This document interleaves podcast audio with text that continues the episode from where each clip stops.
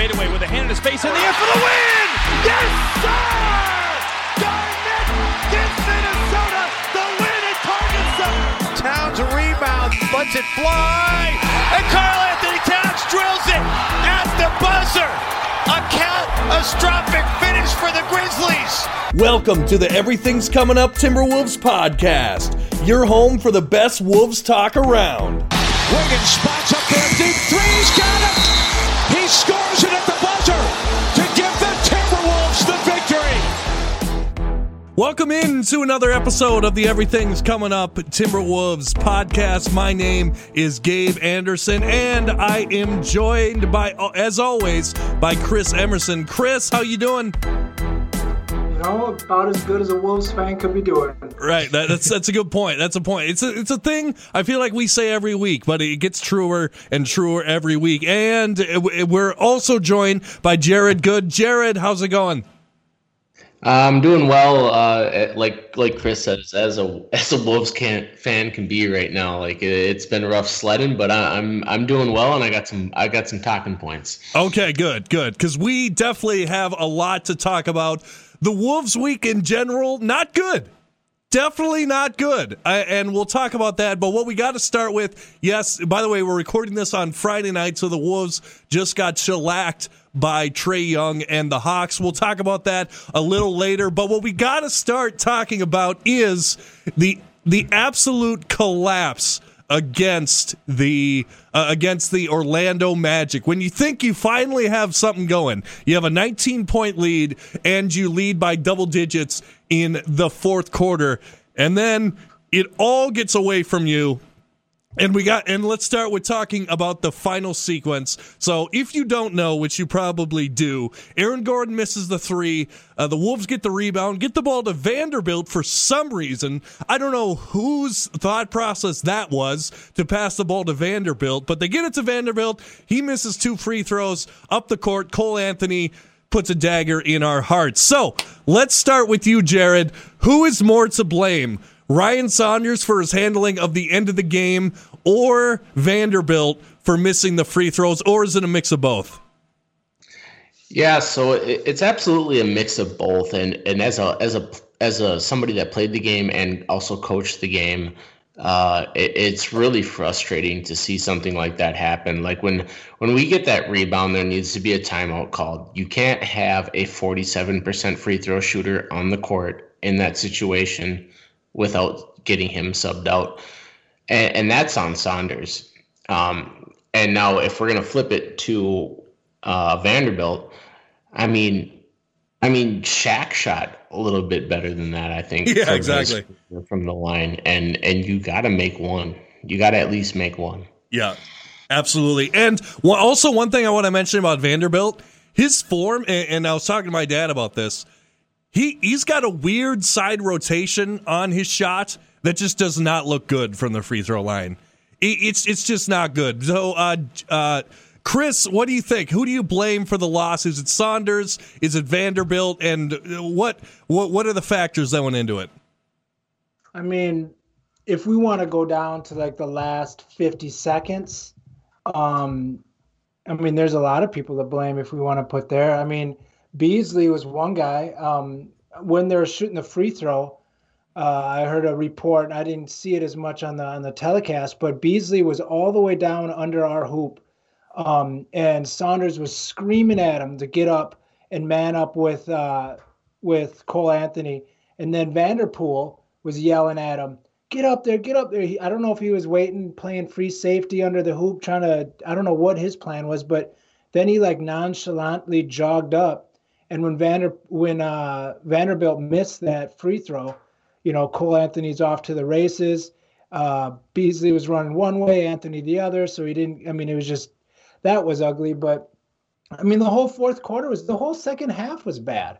Like it's one of those things where it's easy to put it on one guy because that's what happened right at the very last minute. But when you got a $30 million max player that scores four points in yeah. the second half, I mean, come on, man. Like, I can't put it on a, a guy making his third start, you know, who's a known non shooter. Like, yeah, he's not going to make those shots. That's I, I could have told you that. He might have made one, maybe best case scenario, but he's not a shooter. That's not his role. Uh, D'Lo got shut down. Um, our whole team got shut down. Like it was just an all around bad, bad half. Yeah, I, I agree. But yeah, when it comes down to it, though, an NBA player has to make at least one free throw. Like, like your job, yeah. your job is to play basketball and, and make shots and and and put the ball in the basket at its core. And it's just the fact that you can't do that. But I'm also not putting Saunders off the hook because you got to call timeout right away. You got to get Vanderbilt off the floor. There's no reason that you need him on the floor in that situation. Even even on the defensive side, maybe call a timeout before that, get him out of there because you should see what's happening before and be like, hey, maybe we lose some depth inside but you can't you can't have him out there. It's it's absolutely unexcusable. And uh, I don't know if you guys remember who was the guy that passed him the ball. He got the rebound. Oh, he did. Oh, he did get the re. Okay, I thought someone passed him the ball. He was completely out of position, mind you, and the rebound came to him. But that's a whole nother story. They both, him and Naz, both dove at the roll man and left Gordon completely wide open because yeah. they misread the D. But that's another story. And so we, before we move on to a new topic, I just wanted to chime in real quick. So we were, like Chris was saying, we were up twenty at the half, I believe, and I remember looking at my I remember I was actually at work at the at this time, but I remember looking up and seeing that we were up 10 with like 2 minutes and 34 seconds. And I'm thinking to myself, there's a 24 second shot clock, and we're going to possess the ball four times at least before they get a chance to gain on our ground. Now, four times 24, if you use the clock to your advantage, you're looking at around two minutes. So you're already in a free throw situation, a free throw battle, if you use the clock to your advantage. And this is, you know, like I, I was, I coached uh, at many different levels um, before I had kids, but that's one of those things that like you look back at and you say, why are we not using the clock in that situation? And it brings me up to something that I'm sure we'll talk about later, but like, we just fall in love with the three point. We we fall in love with shooting the three no matter what the score is. And like there's a point in time where like you're up by 10 with 2 minutes and 34 seconds left. You need to be driving to the hole. If it doesn't work, you might get to the free throw line. Mm-hmm. And that's something that I think is absolutely on Saunders. Yeah, yeah, I, I would tend to agree. And I mean, we are trying to do be a three and D style team, but I think the problem is we don't have the shooters to do that. Like particularly, okay, maybe Beasley, D'Lo, they can shoot, right? But who else can shoot on this team? Like honestly, like Naz can hit an occasional three here and there, but Jarrett Culver can't shoot. Edwards, as we as we've seen, can't really shoot. Um, maybe maybe get the mid range game going, but uh, Juancho hasn't been that great from three. Maybe he'll come around. Obviously, he's been out. We know for sure Rubio can't shoot. That hundred percent like I cringe every time he shoots the ball. Like like we're we're at that point. So um So here's the deal. We mm-hmm. are a 3 and D team and here's our wings. Anthony Edwards um, before today, which I don't think it got any better, is shooting 27% from 3. Jarrett Culver is shooting 22% from 3. Rubio is shooting 23% from 3. Josh Okogie is shooting 16% from 3. McLaughlin, who's been playing 17 minutes a game when he plays because he's on a on a two way, he's shooting 25 percent. Jeez.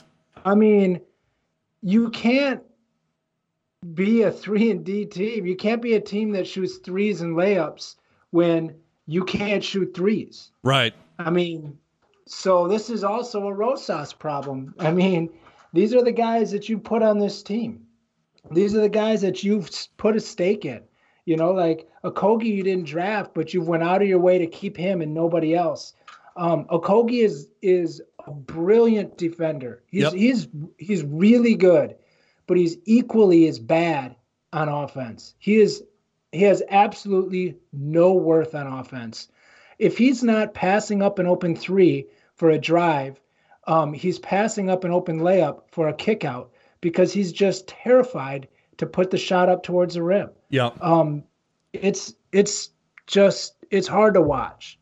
It is. It is. So that's why I try to watch other teams and be like, The, that, that's this is what happens when I watch like so. For example, right now uh, in the studio that I'm in, I'm watching Phoenix and Denver, and I keep seeing all these guys off the bench being like, "Man, if we just had him! Man, if we just had him! Man!" Like like last night I was watching the watching the Pelicans, and they have three or four guys off the bench that can all shoot. Like if we just had one of those guys, we'd have a much better chance at being successful. But we just don't. We just don't right now, and. Man, uh, yeah, like you said, I think some of the heat needs to go on Rosas as well. Like we've all been saying, we've all been saying time and time again that this is not a finished product. But right. are are we even close to a finished product? Like that that's the thing like so my friends would ask me they would make fun of they knew I was a Timberwolves fan. They would be like, "Oh, oh you're still supporting that team, blah blah blah. They're doing bad this year, last year." And I was like, "Just wait till next year because I think Rosas has a plan. I think he's putting some together." And then they come out the first two games and it's, "Yeah, okay. They they they have something together."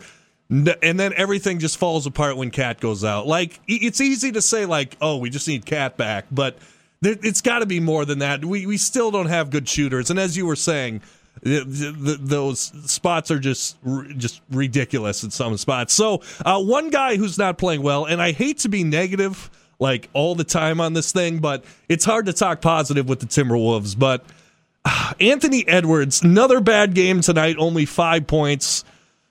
Man, like what? What what do we do? What do we do with Anthony Edwards? Do we just keep letting him shoot and jack up shots and hope that some go in, or what? What do you think is the plan with Anthony Edwards? And let's start with you, Chris. Um. So for the last couple, I even think maybe I've said this on podcast. If not, I've thought it. Um, he's been there, there's very few players that I've ever seen in a Timberwolves jersey that can get to the rim as easily as him. I mean, he literally gets to the rim on anybody at will. Um, the problem is, is the first, well, eight games, nine, ten games, he's been finishing, trying to get the foul called, going with his double clutch. I don't know if it's because you know he's first time in the NBA, he's not used to seeing guys this big. Um, I don't know if we're beating it into him that getting to the free throw line is you know one of the m- most important things of our offense or what, but he's trying to get these foul calls and it's not working. He's not getting any calls and and truthfully he's getting fouled a lot of the time, but he's a rookie and uh, he hasn't earned it yet. So I've been wanting him to just take it hard. Um, and I've been saying he's huge. He's a huge human being. Um, giant vertical. Just dunk on people. Put every big man on notice. Like that's how you get a name for yourself. That's how you get credit with the refs. That's how you get these bigs to kind of take a step back and not come at you so hard. Dunk on three or four of them. And uh, last game, he did that on on Vucevic, whatever I can't say his name. Um, Vucevic. He got up. He he got up before uh, he could jump and and and slammed it on him. And then tonight he came out. I don't know if you saw that, but the first two drives he took yeah. were huge, massive dunks that he missed. But you know what? The first one he missed off the rim, and it, it should have been a dunk. And I bet you if he would have put that down, it might have been a whole different ball game. But the second one, he was so high, and it made me think this is what you need to do. Like, do this more. And I don't care that he missed him. I don't care that this guy is taking it to the rim hard and missing all these layups. I don't care that he's missing these step backs and missing these open threes truthfully at all. He's getting the shot whenever he wants. He's getting the defender on his back when he wants. The shots aren't falling. I I can I can live with shots not falling if you can create a shot for yourself whenever you want. We have no one on this team other than D'Lo that can create his own shot. I would way rather have a guy go 0 for 12, um, getting 12 open shots by his own creation, than a guy like Culver or Okogie passing up on 12 open shots and going one for three on tip in little layups at the hoop. Like that's not that's not going to bring you to the future. If we're looking for a guy who's going to be a future star, I want to see a guy that gets to the rim six times a game and you know gets open off his own dribble moves to get some open jumpers, open threes, even if they're not falling 12 games into his NBA career. Mm-hmm. And uh, Jared, Jared, do you agree, or or do you want to see? Do you think that you want to see more from uh, Anthony Edwards? What What do you think of Edwards at this point? So, so I have a little bit of a different stance on Edwards. Like, like Chris was saying, like he and and we kind of talked about this earlier, but he's been hyper inefficient. Like, he's a great player that I wouldn't say great, but like he's super raw. Like he can go to the hole, he can shoot the ball. Like if you look at at some of the game logs, he's shooting anywhere from 12 to 18 times a game off the bench. And and that's kind of what you want to see out of a rookie. You want to see him get the volume and the usage and see what he is. But if I'm Saunders and Rosas right now with KAT out, why can't we start Edwards at the three?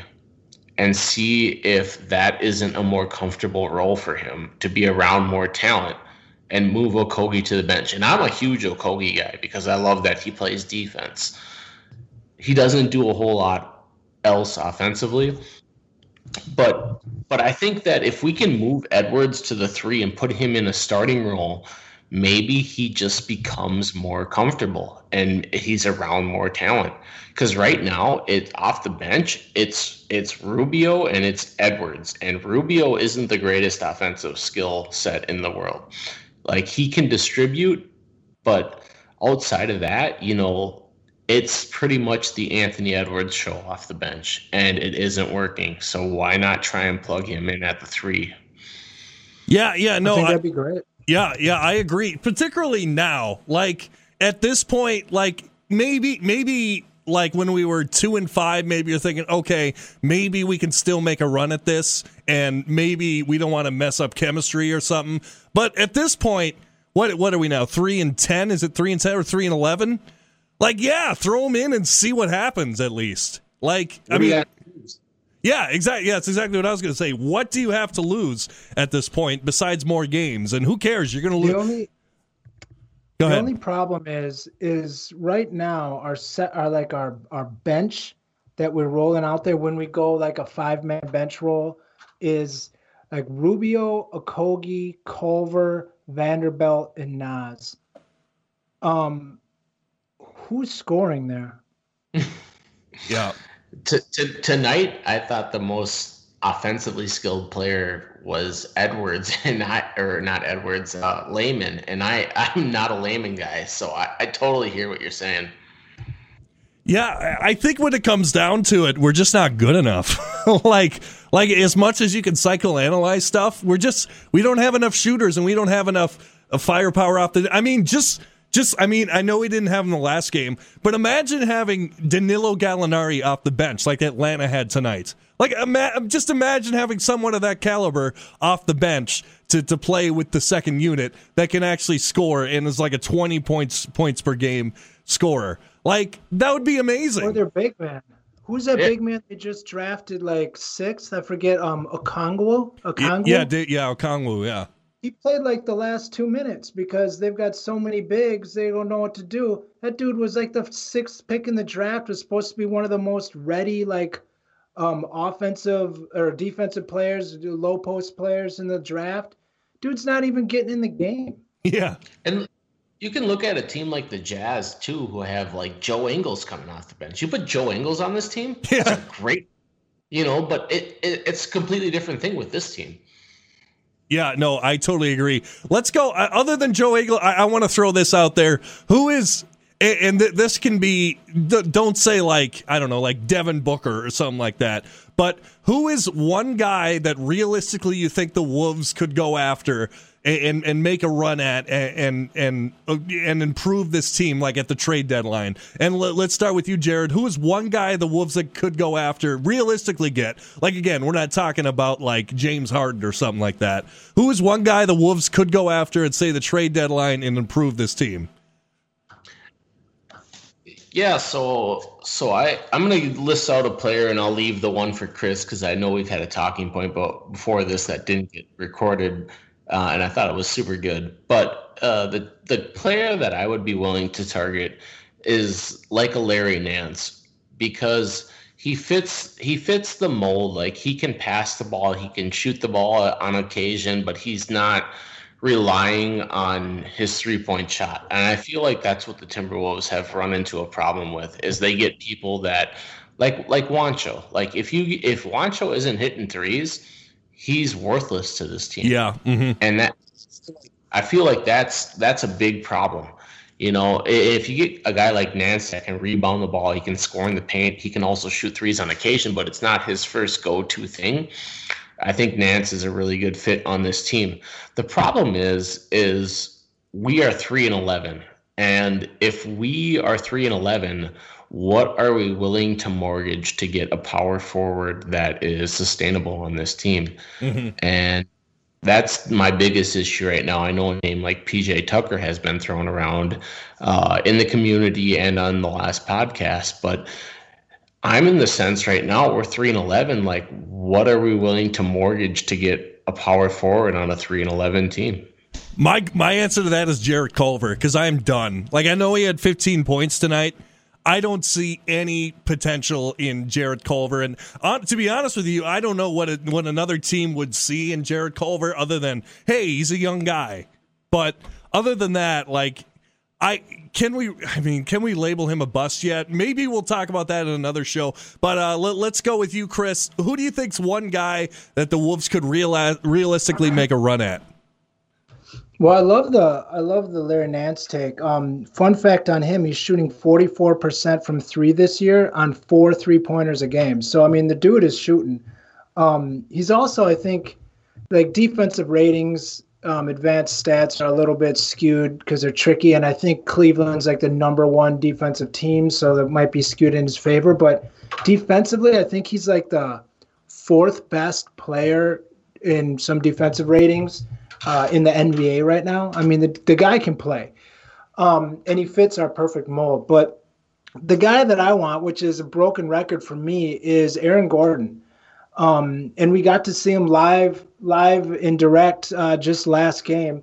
This guy, this guy is exactly what we need. And the funny thing is, Larry Nance and Aaron Gordon are both players that Rosas has went after already or tried to get. And knowing Rosas, well, the little we know of him, he usually goes back and tries to get those guys again. So I think both those guys will be up in conversation soon. But I mean, Aaron Gordon is the type of guy that is on a contract that gets cheaper and cheaper every year. I think right now, I don't have the exact numbers, but I think he's making 17 million now. Next year it's 16 and like the year after that it's 15 or something like that. It goes down by a mill each year um, which is huge for a team like us that's tight on the cap. And it also so happens to match up perfectly with Ricky Rubio. But Gordon, Gordon is the guy that, you know, can bang with the big men down low. You know, he's a big, strong guy. He's a guy that can play in the dunker spot. He's a guy that can catch the lobs off the pick and roll. Um, he can hit a spot up three. I think he's his three point percentage isn't great, but a lot of them are, you know, he's he's playing out of his role in in um, Orlando. But his spot up threes are pretty solid. Um, but more importantly, he can switch pick and rolls. He can defend wings. I mean, he literally won the game for the Magic in my mind. In the second half, they, I mean, we were up by 20 in the first half. In the second half, they switched and they put Aaron Gordon not only defensively on D'Lo, which completely shut him down. But they put him offensively as their point guard. Um, in the last three games, he's averaging like nine assists a game for the, including tonight. He put up almost a triple double. Um, he can be a secondary play creator. He's a big, strong kid who can get you nine, eight, nine boards a game. He can get you 15, 16 points a game. He's not going to be a, a volume shooter. Um, he just fits everything we need and almost more importantly, he isn't what what uh, what the Magic need. I mean, they've got Jonathan Isaac right now. They've got him locked up long term. I'm not going to say his name again. I keep messing it up. Uh, they got the big center, um, Nikola Vucevic. That's the man. Um, they got him locked up long term. So that's their power forward and center. They're not looking to pay Gordon after next year a big contract. So they're going to try to move him. And what do they need? They just lost their point guard. They need a point guard. I mean, we saw it. Cole Anthony is like he's raw at the point guard. He's a scorer, but he can't really play point. I mean, there's a reason that you've got your power forward playing point guard um, for for full halves of the game. Um, we send him Rubio. We send him Culver. Who would want Culver? Good question. I would say nobody. But another question is, is who would want Markelle Fultz? I would say nobody. Who took him? Orlando. Who's turned Markelle Fultz into a really solid NBA player? Orlando. Maybe they're thinking we can do the same thing with Culver. You know, broken jump shot. You know, but he's supposed to be, you know, have all this world of upside. Maybe they see some value in that. We throw him a first round pick. Maybe we can make something happen. Um, that's the guy I want that's the guy that I think can, you know, solidify what we're doing. He can play off the ball. He can run. He can grab the rebound and get out and run in transition. Like that's what Rosas wants. Yeah, that's what Rosas might get. Yeah, and so this is going to be kind of a cop out, but my answer to the question of who should we go get? Anyone who can shoot. Like honestly, anybody who can put the ball in the basket is someone that I want on this team. I don't know specifically who, but I mean, the shooting off the bench. I mean, look at three point from three point land tonight. Twenty five percent. Nice. Good job. and like and like you guys were were just saying, like so, I kind of want to break down the Cavaliers because uh, I feel like that's a team that's in sell mode as uh, you, Drummond wants out and Drummond's probably going to get out because they're only playing him 25 to 28 minutes a game for mm-hmm. and for a guy like Drummond, that just that just isn't his mold. Like he needs to play 35 minutes a game. Drummond's a star in this league, and they are in sell mode, and they've made it real clear that they are in sell mode. They just beat the Nets, who are the twice. favorite in the East. They beat the Nets twice in the last, and they are probably the favorites in the East, in my opinion. Um, that's a different topic, but um, so if you get into if you get into the Cavaliers, they have Sexton and they have Garland, and they are both super young, but they are also playing 40 plus minutes a game, both of them. So if you're looking to move a guy like Rubio, who is also the guy I had in mind to move, when when we got Rubio, it, it just didn't make a whole lot of sense to me, to be honest, because the contract was big but if you're looking to trade somebody, he's the guy you trade. Mm-hmm. And I know we're disappointed with Culver, and he maybe he's tied to a deal like that. But I also think that if you move a guy like like Rubio to a team that needs a point guard like the Magic, who are playing good, and the Cavaliers, who are shockingly playing pretty good, that is a guy that you can tie in a contract situation to solidify a backup role. Like like what like when I look at the Cavaliers, they're playing guys like Dante Exum when he's not hurt. Right. Who is Dante You know, I know I know who he is because I'm a basketball nerd, but a lot of people don't know who he is, and he's playing 32 minutes a game off the bench or starting in uh-huh. in situations where Sexton is and Garland are not are not active. So I think that makes sense for the Cavaliers when I talk about Nance is adding a guy like Rubio and maybe packaging Culver to make it work. Same situation as Chris was talking about with the Magic being with just Cole Anthony now because Michael Carter Williams is also hurt, which doesn't help their backup role. And um, Cole Anthony's a rookie; he's running the show because you have Markelle Fultz out for the year. Uh huh.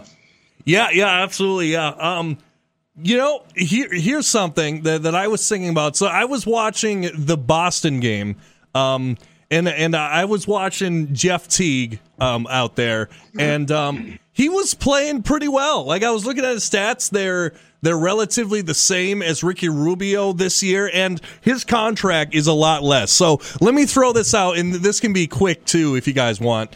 Who would you rather have right now? Ricky Rubio on a $17 million deal or Jeff Teague at 32 with a $1.5 million deal? Let's start with you, Jared. It's without a question, it's Jeff Teague just because of the money. I'm not a Jeff Teague guy. Uh, he dribbles too much, um, but he's at the end of the day, he's still he's still decently efficient, but he dribbles way too much on the perimeter. Like if you ever watch a game where Jeff Teague is playing point guard and he's the starting point guard, that shot clock's hitting 14 before the ball gets moved. Like Jeff Teague dribbles way too much, but I'd still take him over Rubio right now just based on the money. Mm-hmm. Yeah, I agree. And the other thing I will do, I will say, is Jeff Teague is kind of score oriented. And like Rubio can't score. so we need someone off the bench who can score. And I think I know what, what you're going to say about this, Chris, but who would you rather have, Rubio or Teague right now? Well, I'll put my GM hat on a little bit here, but um, before I do that, I'm gonna let you know that Jeff Teague this year is his effective field goal percentage is 39% for a score first point guard. Rubio's is 42%. Okay, just want to put that up there. Um, so Teague's going for two rebounds, two assists, and seven points on about 20 minutes. Rubio's playing 24 minutes. He's going for three rebounds, five assists, and six points. So yeah, like you said, pretty similar. Rubio obviously more assists, but so I mean it comes down to money. So if we had, let's say we had a two million dollar Jeff Teague instead of a 17 million dollar um, Ricky Rubio, and we're trying to do one of those last two trades we're talking about how do you get a $17 million um, Aaron Gordon when you don't have a $17 million person to trade? I'll help you out with that. You don't. And that's the exact reason I think we got Ricky Rubio. That's why we traded James Johnson for another year of a $17 million contract because his contract is worth more than his playability. We need if we're going to shoot for stars if we're going to look for a star to get you have to match salary. That's the only way you can do nba trades unless you're under the cap. And with our two guys maxed out that's never going to happen. So we need that 17 million dollar cap um, cap piece. We need it. Unless you're going to put three you know six million dollar guys together and then you know that you're sending three guys out they're to have to send three guys. It just doesn't work.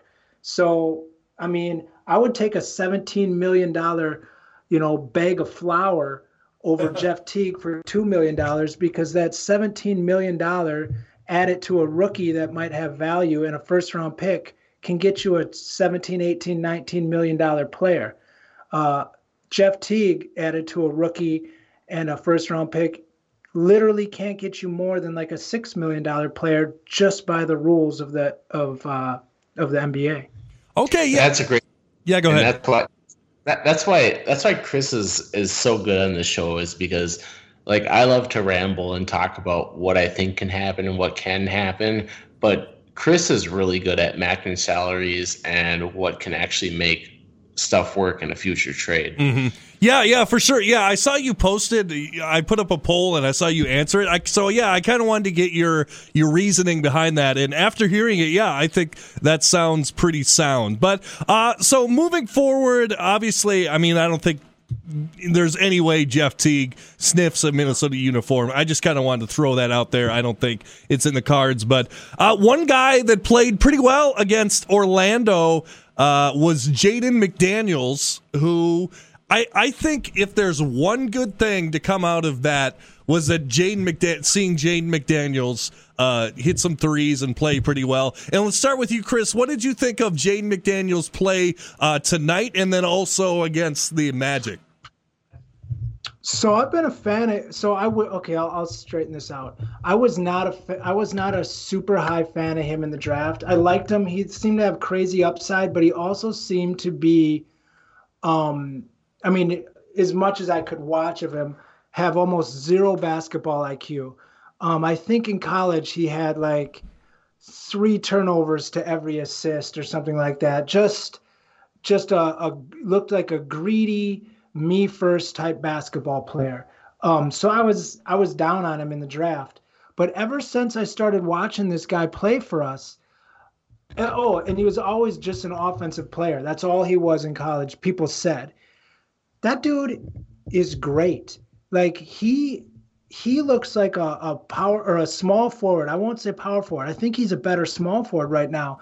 He can guard anyone on the anyone on the court. He was uh, matched up on Trae Young today. They got him on a switch, and Trae gave him everything in his bag, and it didn't even phase him. It didn't even phase him, and he almost blocked his shot. and ended up forcing him into a miss. Um, the kid is fluid he like I said, he's he's long. He can defend one through eh, four and a half, maybe. He's so skinny, he really can't bang. But I mean, he's blocking shots. He's blocking bigs. He blocked Capela today. Um, when Capela ra- uh, drove right past Culver, it looked like an easy dunk. Um, he comes over, blocks that shot. He looks like he should be the backup small forward um, well, I guess with our power forward issue, he should probably be the backup power forward. But maybe if we ever get one, I would like to see him as our backup. Or day. I mean, in a perfect world, you know, two years from now, Edwards and McDaniels are going to be, if not both starting, they're both going to be playing major minutes at the at the you know one at the, at the three and one at the four. Chris, would you uh, would you be okay with uh, McDaniel's playing a backup to Okogie for defensive purposes. Yeah, for sure. I mean, I would, I would. Uh, that's what I was thinking. He'd be a great backup uh, small forward right now. Um, I mean, it. Uh, our roles are so. I mean, I don't really care who starts or backs up. I mean, I would think I would. You would need McDaniel's in there more than Okogie on the second unit, just because he can provide some offense. Um, Okogie's, like I said, is pretty worthless that way. So if you could have like a Naz Reid, um, I don't know who the the four would be. Uh, who, by the way, Naz was his the last couple games is still one of the most impressive players on the team. I'm I'm a huge Naz guy. I think in three years that guy's going to be a high quality starting player, and he's on probably the best contract in the NBA. But yeah, I would love to see him out there playing with the second unit, 25 minutes a game. Um, let her let him earn his keep as much as uh, Edwards. He was just as high of a recruit coming out of high school. The kid's a stud. Yeah, yeah, I, I totally agree. Uh, what do you, what do you, and uh, let, us go to you, uh, Jared. What, what's your thoughts on uh, J- uh, Jaden McDaniels and his play in the past two games and so far in the season as well? Yeah, so I haven't saw I haven't saw a ton of him. I know tonight was not a really good example. He was two for nine from the field and 0 for two from three. But the game before, I think he had like 12 and eight and was two for four from three. And that's kind of something. That's kind of something you want to see off the bench, you know, like. Like, like I just asked Chris, like if, if you were gonna sub out Okogie, say assuming Okogie is gonna be our starting three, if you want to sub him out and put McDaniels here, who also plays pretty hard. You know, you guys know that I'm a Vanderbilt guy because I love guys that play hard. And, and I feel like he has, but I feel like McDaniels, even though he plays a very similar a similar role, is is in the same boat. Like the guy plays hard, he can shoot threes, he can play defense. That and and that's kind of the some of the stuff that I'm looking for when when I look at this team right now. Like without KAT, this team is totally different to me. Like with with KAT, this team is completely different. W- with KAT playing, I want Okogie at the three. I want a guy that plays defense. Without KAT, I want a guy that that plays hard. Like like Beasley. We talked about it earlier. Beasley played hard tonight, mm-hmm. super hard in the first three quarters, almost too hard. But that's what I want to see. Like this team is three and eleven. Like we can't pretend that this team is any better than three and eleven. They are three and eleven. It is what it is. They are three and one with KAT. So when this team gets KAT back, which I presume will be next week, he was out with COVID, and uh, so Rubio played tonight, and Rubio and Juancho were out with COVID at the same time. Uh, Juancho didn't play tonight, but Rubio did. So so the COVID protocols are, are kind of in the same boat. But next week, KAT should be playing. I, I seem like midweek, like Wednesday or Thursday. If they play Wednesday or Thursday, KAT should be back. But this team is totally different with that guy in there. Like so, when I when I was looking at some stats tonight, so we are we are 19th in the league defensively against a three point position. So So three pointers were 19th in the league. Points in the paint, we are 29th. 53 points in the paint allowed per game. And Capela has absolutely excelled in the last two games against us. He has absolutely owned us. Capela had a three point or uh, uh, point rebound and triple double against us to, and block triple double against us tonight, which is insane. So we we get owned in the paint when KAT's not there. So that that's my biggest take is we need KAT back. And KAT's not a superior defender, but when you when you talk about defense and you kind of look at the psychometrics about it, like without KAT, we're gonna lose by 20 points a game. Like Chris said earlier, like we're we're just gonna lose. Mm-hmm. Yeah, and yeah, when it really just comes down to it, we we just we we need our leader, we need our alpha male back, and you'd like to think that uh, D'Lo can be more of an alpha male when he's out there, considering he's being paid like one. I mean, he's being paid a max contract. And don't get me wrong, I love watching D'Angelo Russell play, but it's just, he's just not cutting it right now. He's, I mean, he had nine points tonight. Yes, I know that it was a blowout um, obviously, but 19 points before that, but only four in the second half. So, yeah, you just it's disappointing. A lot of things are disappointing about this team. So let's let, let's kind of take it in another direction. Kind of something new that we're doing here. Uh, let let's talk a little fantasy basketball for you guys who uh, play fantasy basketball. I haven't in a long time, but I would like to get back into it. And uh, Jared is a little bit of a um, he he writes for. Actually, I'll let you explain it. Who do you who do you write for, and what's kind of your background with fantasy basketball? Yeah, so I write for goingfor2.com. That's that's kind of my uh, my staple of what I do. I do a lot of podcast stuff for them, which is kind of why I got invited on this show is because you guys knew that I did I did podcasts. You know, I'm Wolves fans, so so I write for goingfor2.com. Um, great great information out there. We put out a NBA uh, fantasy spreadsheet every single day. So if you know, you can look at it and you can know who to start and who to sit. And uh, yeah, I do a lot of daily fantasy stuff with uh, DraftKings and FanDuel as well. So um, yeah, you know, I write articles for them uh, daily on Wednesday. If you guys are interested in checking that out, you can check out the goingfor2.com webpage. Uh, you can also follow me on Twitter at the Yeti Express. Um, that's that's my handle for Twitter, and uh, yeah, I do a lot of fantasy stuff. So, um, but talking about fantasy is something that I've I've loved to do for as long as I've pretty much been alive. I started playing fantasy football when I was seven years old, so so I'm a big fantasy guru. Yeah, absolutely. Yeah. Uh, so uh, so I guess kind of kind of talking about it. Who who who are you looking at? Let's say the next week that, that you think some people should maybe pick up in their leagues or play or or what what are you looking at fantasy wise?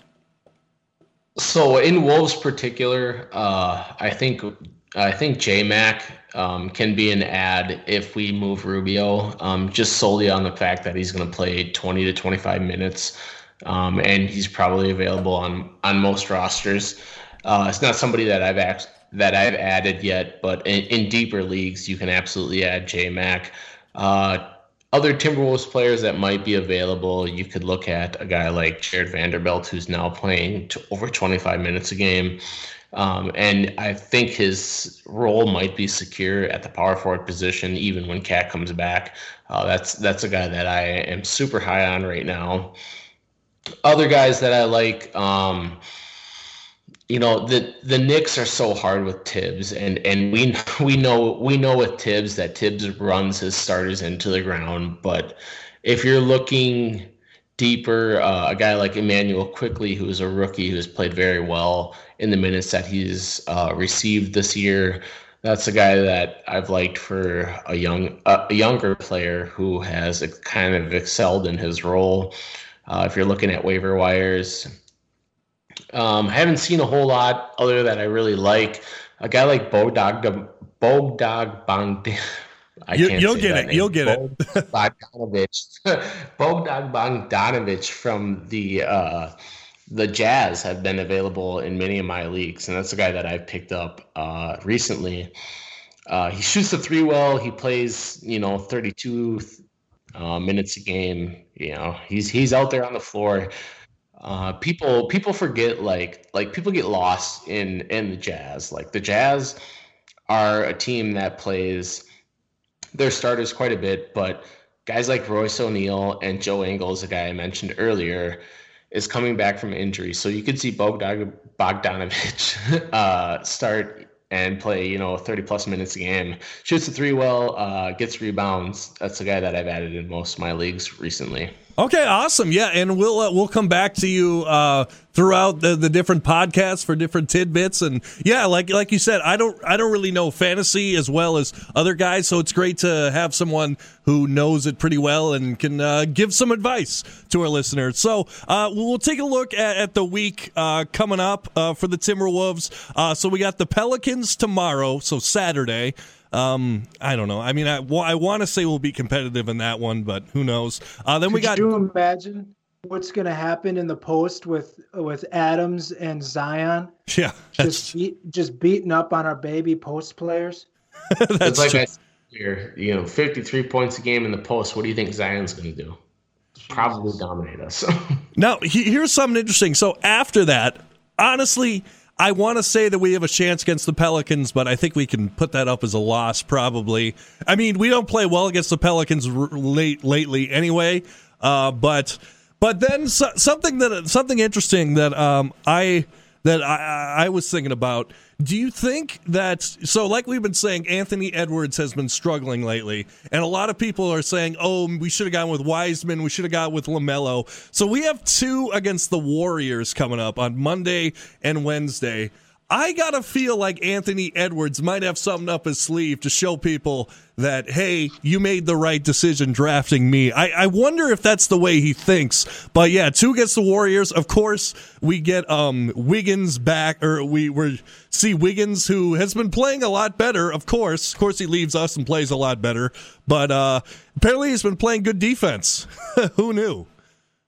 Um, but. So- yeah, go ahead. I was just looking at those games coming up, and I was I was I pulled up the COVID rules for the NBA, and it says any player who tests positive, even if asymptomatic, will not be allowed to exercise for a minimum of ten days, and then must be monitored in individual workouts for an additional two days. So I believe if I did the math right, after that twelve days that would bring us to the 26th. So KAT would miss the first Warriors game and maybe be able to play in that second Warriors game. Um, I bet you Edwards Edwards has got something. He's definitely going to try. I mean, he's going to I like you said, I wonder if that's how he thinks. I can almost guarantee that's how he thinks. Like mm-hmm. that kid He's got the confidence, he's got the swagger. He's going to try as hard as he can. If it works, we'll see, but he's definitely going to give a full effort against Wiseman. Yeah. And I know I I know that that we've been kind of critical of Saunders lately, but but I'll ask you this, Chris, like if if that's the case, and we believe that's, I think all three of us would agree with that take. Why not start Edwards in that game? Um, so I think the only reason that we're not starting Edwards is because he had two weeks of training camp and he didn't play, you know, a, a full college basketball season. And, you know, we've got enough offense right now as our perceived starters when Cat's healthy. Um, I think I think it's time to say, well, Edwards isn't this spark of offense off the bench like we hoped him to be. Um, let's give it a shot. I mean, he's the future. I would start him. I would start him if not for any other reason. I would start him just to go up against Wiseman, just mm-hmm. so he can have you know a big dog moment. Like you got to be in your players in your players back. And one of the greatest things I saw Saunders do today was when Edwards took it hard and didn't get a foul called again.